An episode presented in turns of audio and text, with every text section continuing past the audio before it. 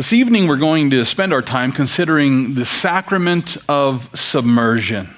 For the sake of clarity, it'll first help you to know that a sacrament is a religious ritual that holds spiritual significance.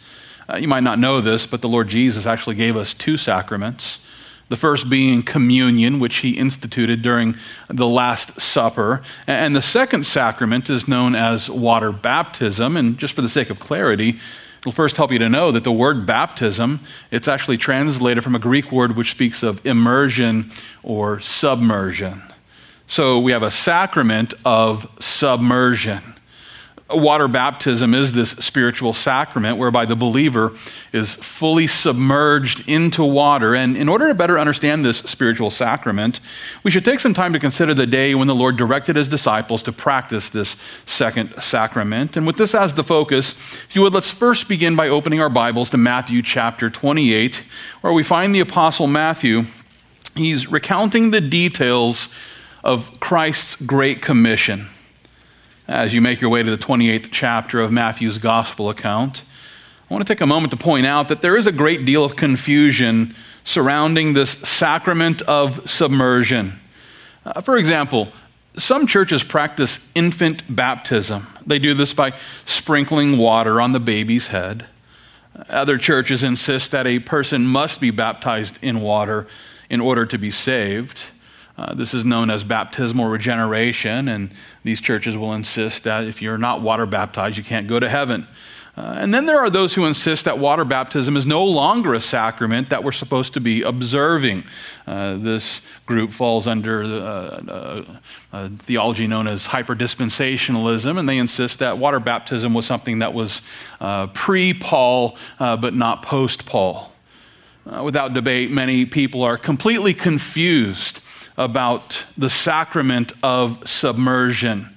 And with that being the case, we should take some time to consider the instructions that Jesus presented on the day when he instituted the sacrament of water baptism. If you would look with me there at Matthew chapter 28, I want to begin reading at verse 18. Here, the Lord Jesus came and spoke to his disciples, saying, All authority has been given to me in heaven and on earth. Go, therefore, and make disciples of all the nations baptizing them in the name of the Father and of the Son and of the Holy Spirit, teaching them to observe all things that I have commanded you. And lo, I am with you always, even to the end of the age. Amen. here in these verses, we find Matthew. He's recounting this meeting that the Lord Jesus had with his followers. Uh, it was after his resurrection, but before his ascension into heaven. And as we consider these instructions, there should be no doubt that he was directing his disciples to go he says, Go, therefore, and make disciples. Go and make more. He's telling the disciples to go make more disciples. And according to Jesus, those who, who become disciples of the Lord Jesus Christ, well, we ought to then be baptized in the name of the Father and of the Son and of the Holy Spirit. Now, as we take some time to further consider this commission of Christ Jesus, I should first point out that the majority of the false doctrines surrounding the sacrament of submersion are immediately refuted. Just by looking at this text, we see that, that, that most of these uh, heresies surrounding water baptism are immediately dealt with. For example, uh, those who teach infant baptism, they're obviously wrong. And the reason why is because Jesus here is calling us to baptize disciples. In other words, we aren't supposed to baptize a person until they repent and trust in the Lord Jesus Christ. And while I have to admit I'm no expert on babies, uh, I also must confess I have yet to see one who's able to recognize their need to repent. Have you ever met a baby who recognizes, I'm a sinner and I need to repent? No, not at all. Therefore, infant baptism is clearly an unbiblical practice because there are no babies who become disciples of Jesus Christ. Uh, what about those who insist that water baptism is no longer a sacrament that we're supposed to observe here in the church age?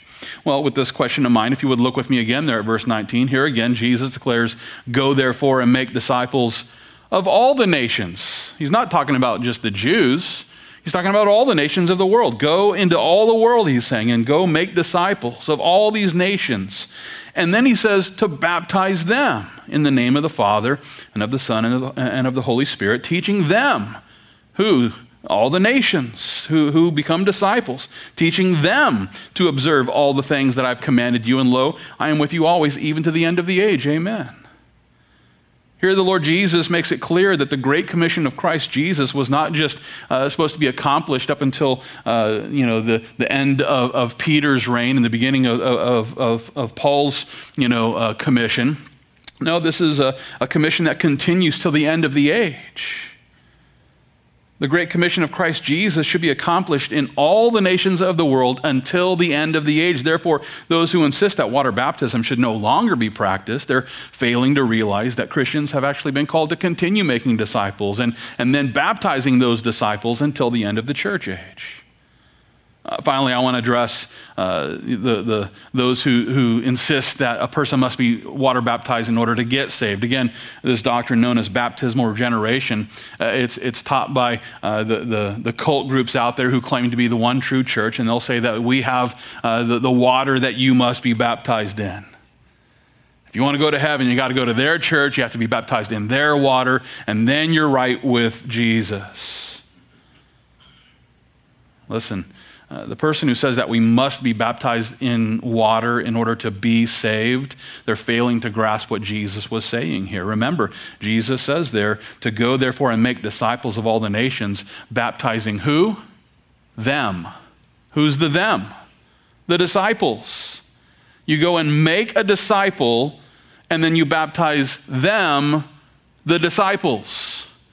In other words, you have to be a disciple before you get water baptized, and therefore the concept that uh, water baptism is necessary for salvation, uh, it completely flies in the face of what Jesus was actually saying. In order to further prove my point, let's turn our, uh, in our Bibles now to Acts chapter 8. It's here in the eighth chapter of Acts where we find the Holy Spirit leading the Apostle Philip on a road that goes out to the desert from Jerusalem to Gaza. And it was there on the road to Gaza where Philip met a God fearing Gentile who was from Ethiopia. The man uh, who was reading a section of scripture from the book of Isaiah, he was struggling to understand this prophetic passage, and it was at that moment when the Holy Spirit directed Philip to go and witness to that man. With this context in mind, if you would look with me there at Acts chapter 8, I want to begin reading at verse 30. Here we learn that Philip ran to him and heard him reading the prophet Isaiah and said, Do you understand what you are reading? And he said, How can I, unless someone guides me? And he asked Philip to come up and sit with him. The place in the scripture which he read was this He was led as a sheep to the slaughter, and as a lamb before its shearer is silent, so he opened not his mouth. In his humiliation, his justice was taken away, and who will declare his generation? For his life is taken from the earth. So the eunuch answered Philip and said, I ask you, of whom does this prophet say this? Of himself or of some other man? Then Philip opened his mouth and, beginning at this scripture, preached Jesus to him. Now, as they went down the road, they came to some water, and the eunuch said, See, here is water. What hinders me from being baptized? Then Philip said, If you believe with all your heart, you may. And he answered and said, I believe that Jesus Christ is the Son of God. So he commanded the chariot to stand still, and both Philip and the eunuch went down into the water, and he baptized him. Here in these verses, we find Philip agreeing to baptize the man from Ethiopia, but only after he had believed in the gospel message. Philip wanted to make sure that this man believed with all of his heart that Jesus Christ is the Savior, that He died on the cross for our sins, and that He has risen from the grave. Based on this story, we can see then that water baptism is it's a sacrament of submersion, which is for believers. Water baptism is a sacrament for the believer who has embraced the gospel message of grace. In order to further prove my point, I want to consider another example, which is found in Acts chapter 16 If you would, let's turn in our Bibles to the 16th chapter of Acts. Here we find Paul and, and a man named Silas. They're both sitting in a Philippian prison. And the reason why is because Paul had cast the demon out of a girl who was possessed with a spirit of divination. And as a result, those who were profiting from her uh, possession, uh, they immediately called for the imprisonment of Paul because they weren't making money off this gal anymore. With that context in mind, if you would look with me here at Acts chapter 16, I want to begin reading there at verse 25. Here we learn that it was midnight when Paul and Silas were praying and singing hymns to God, and the prisoners were listening to them. Suddenly there was a great earthquake, so that the foundations of the prison were shaken, and immediately all the doors were open and everyone's chains were loosed. And the keeper of the prison, awakening from sleep and seeing the prison doors open, supposing the prisoners had fled, drew his sword and was about to kill himself. But Paul called with a loud voice, saying, Do yourself no harm, for we are all here. Then he called for a light, ran in, and fell down trembling before Paul and Silas. And he brought them out and said, Sirs, what must I do to be saved? So they said, Believe on the Lord Jesus Christ, and you will be saved, you and your household. Then they spoke the word of the Lord to him and to all who were in his house. And he took them the same hour of the night and washed their stripes. And immediately he and all his family were baptized. Here in these verses, we find Paul, he's helping this Gentile jailer to understand that we're saved by faith and by faith alone. The jailer asks, What must I do to be saved? Clearly, he had been listening to, to their preaching. He had been, uh, you know, listening to their hymns and, and understanding that these, uh, these men, Paul and Silas, were worshipers of Jesus Christ. And, and when he saw that they didn't just run out of the prison when they had the opportunity to, they, he recognized that there was something about these guys. And he wanted to know how to be saved. And in verse 31, Paul puts it very plainly. Believe on the Lord Jesus Christ. Simple as that. Believe on the Lord Jesus Christ, and you will be saved. Those who believe in the Lord Jesus Christ will be saved from the punishment that we all deserve. And trust me, we all deserve the everlasting punishment of God. According to Luke, the entire family demonstrated their faith in Jesus Christ through the sacrament of water baptism. They were all baptized because they all believed in the Lord Jesus Christ. In light of these verses, we can see that water baptism, it's a sacrament that is practiced by those who believe in Jesus. Those who have become disciples of Jesus by faith have the opportunity to practice the sacrament of submersion. In the words of one scholar, Believer's baptism is a rite of immersion in water as commanded by Christ, by which one, after confessing their sins and professing their faith in Christ, having been born again by the Holy Spirit unto a new life, identifies publicly with the fellowship of Christ and the church. More simply put, the sacrament of submersion is a public profession of faith by which we proclaim our faith in Jesus Christ. And in order to more fully grasp the spiritual symbolism of water baptism, I want to consider something that the Apostle Peter wrote in his first epistle. With this as the focus, if you would, let's turn in our Bibles now to 1 Peter chapter 3, because it's in the third chapter of 1 Peter where we find the Apostle Peter. He's helping his audience to grasp the symbolic meaning of water baptism. He did this by pointing back to the story of Noah's flood when Noah and his family were all saved from the judgment waters that condemned those who would not repent of their sins. As a matter of fact, if you would look with me here at 1 Peter chapter 3, let's begin reading there at verse 18. Here, Peter reminded his readers that Christ also suffered once for sins, the just for the unjust, that he might bring us to God, being put to death in the flesh, but made alive by the Spirit by whom also he went and preached to the spirits in prison, who formerly were disobedient, when once the divine long suffering waited in the days of Noah while the ark was being prepared, in which a few, that is, eight souls, were, notice, saved through water. There is also an antitype which now saves us baptism, not the removal of the filth of the flesh but the answer of a good conscience toward God through the resurrection of Jesus Christ, who has gone into heaven and is at the right hand of God, angels and authorities and powers having been made subject to him. Now, uh, here in these verses, we find Peter, he, he makes a statement that, that on the surface would seem to suggest that water baptism is the way that we're saved. And, and, and yet, that's not what he's saying. In order to fully grasp what Peter is preaching here, we should notice that he's first comparing the flood of Noah to the sacrament of water baptism. And in order to grasp the point that Peter was making, we should examine, first of all, the word antitype, which is found there in verse 21. For the sake of clarity, it'll help you to know that the Greek word anti means in place of, and the Greek word typos was used to describe anything that is formed after some pattern. Therefore, Peter's helping his audience to understand that the sacrament of water baptism was patterned after the flood of Noah. Well, what does that even mean? Well, with that question in mind, we should take some time to consider how baptism is an antitype of the flood. And with this as the focus, I should first remind you that, that the water that flooded the earth during the days of Noah didn't save anyone. Notice again uh, there in verse 20, where we learn that eight souls were saved through water.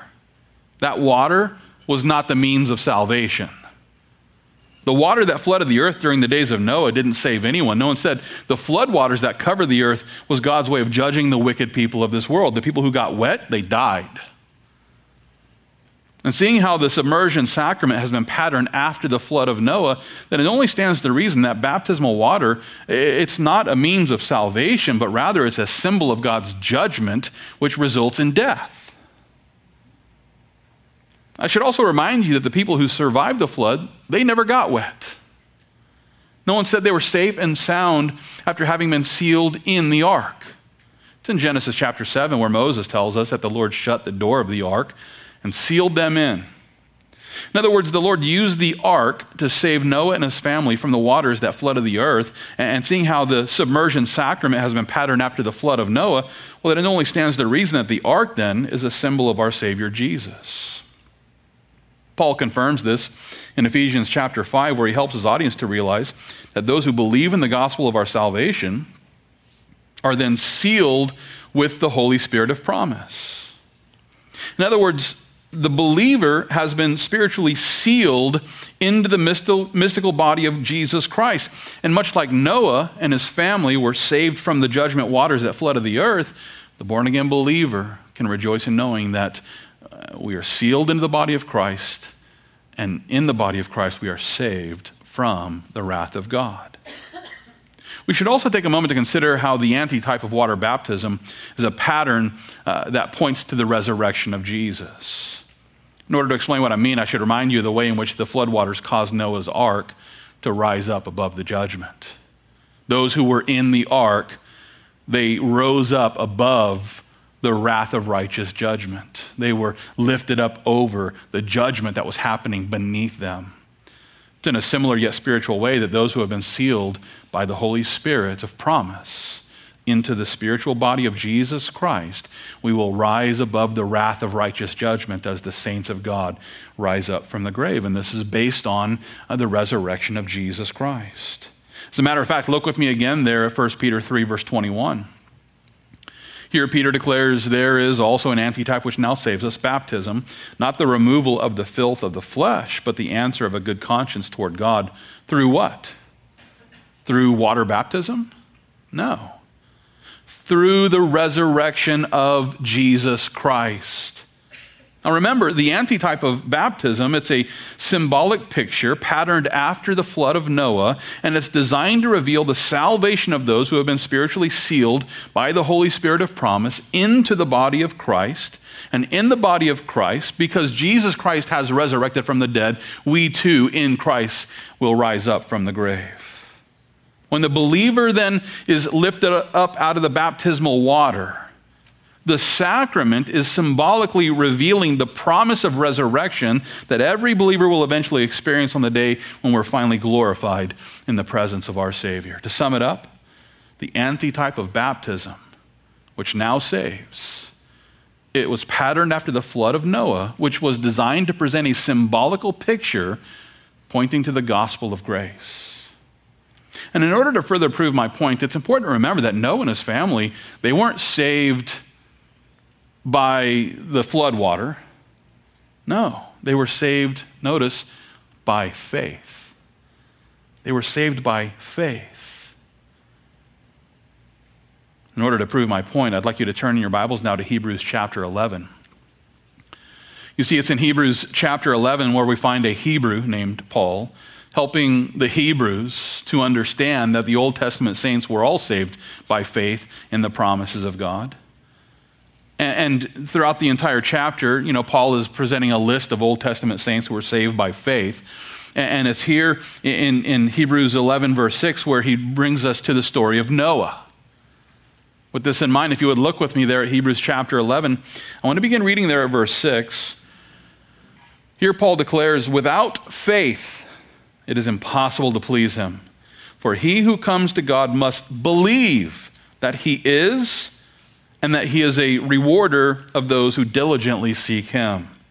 And notice, by faith, Noah, being divinely warned of things not yet seen, moved with godly fear, prepared an ark for the saving of his household, by which he condemned the world and became heir of the righteousness which is according to what?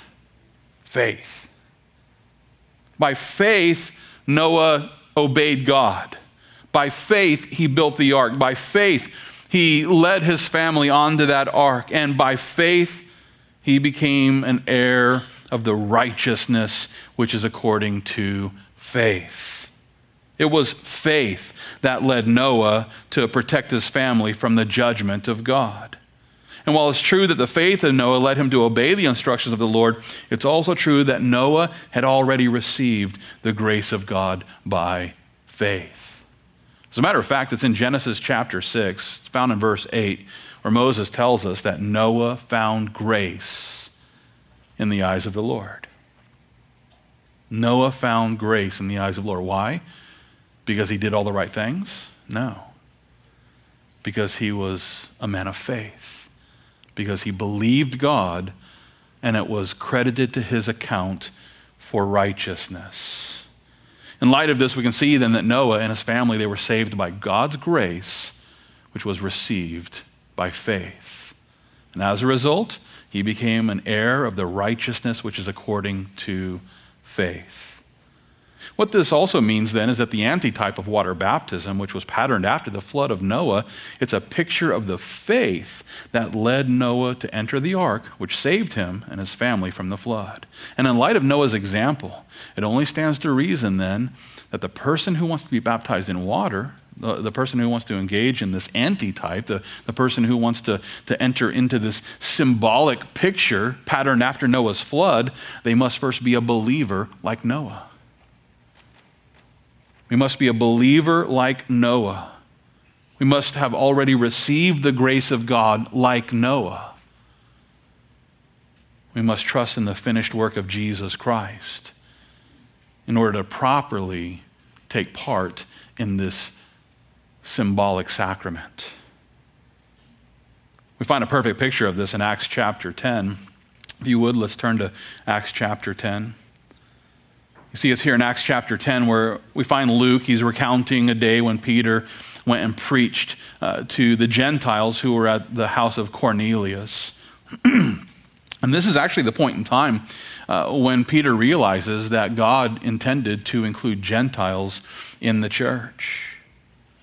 And Peter, here in Acts chapter 10, you can back up and read the context later for homework, but he's preaching the death and the burial and the resurrection of Jesus Christ.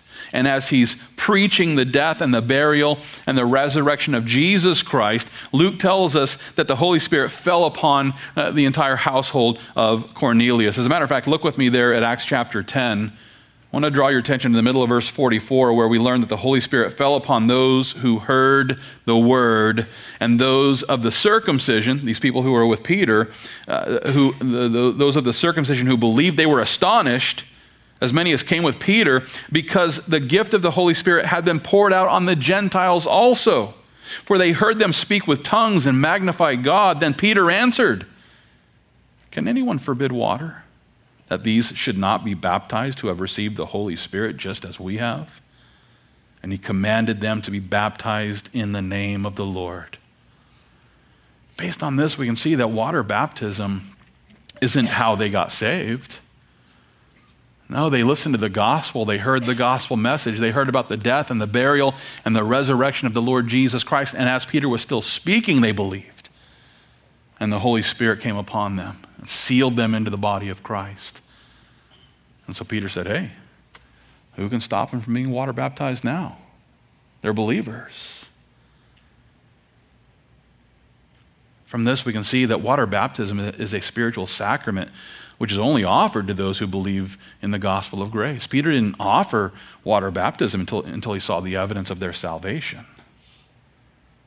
He saw that they had become disciples by faith in Jesus Christ and said, Let's baptize them in water. In light of this example, listen, we only offer the sacrament of submersion to those who have placed their faith in the death, the burial, and the resurrection of the Lord Jesus Christ. Now, as we begin to wrap up this message, it's possible that I've lost you along the way. Maybe you fell asleep and time to wake up. I'm going to, wrap this up. I'm bringing this plane in for a landing here. So I just want to, I want to sum it up by reminding you that water baptism is a sacrament of submersion which is received by believers. Believers who have already been born again by faith in the sacrifice of our Savior Jesus. Therefore, if you're a disciple of Jesus, and since the day of your conversion you still haven't yet been water baptized, I encourage you Walk in obedience. Receive the instruction that the Lord gave us at the time when He issued the Great Commission. Receive the wonderful sacrament of submersion through water baptism. Remember, the Lord Jesus has called every believer to publicly profess our faith in His finished work. And we do this one way through the sacrament of submersion. As we're fully submerged into water, we are symbolically associating with the death and the burial of our Savior Jesus. Then, as we're raised up out of the water, we're symbolically revealing our faith in the resurrection of our Redeemer. And not only that, but we're also revealing our belief that we too will rise above the judgment, which will be received by those who will not repent of their sins. It's through the sacrament of submersion that we present the world with a physical picture of our faith in the grace of God, which frees us from the righteous judgment that we all deserve. And it's for this reason that I encourage every Christian to be water baptized. It's possible that you were baptized as a baby. Biblically speaking, no such thing. It's possible that you were baptized as a youth, but it was before you truly gave your heart to Jesus Christ. You were just going through the motions. You were just trying to make your parents happy, whatever the case. We are called to go into the world and make disciples, baptizing them in the name of the Father, the Son, and the Holy Spirit. And therefore, if you've become a disciple of Christ and since then have not yet been baptized in water, I encourage you to come out and be baptized this Saturday publicly profess your faith in the death and the burial and the resurrection of Jesus. And as you do, you'll rejoice in knowing that you're walking in obedience with your Savior. Let's pray.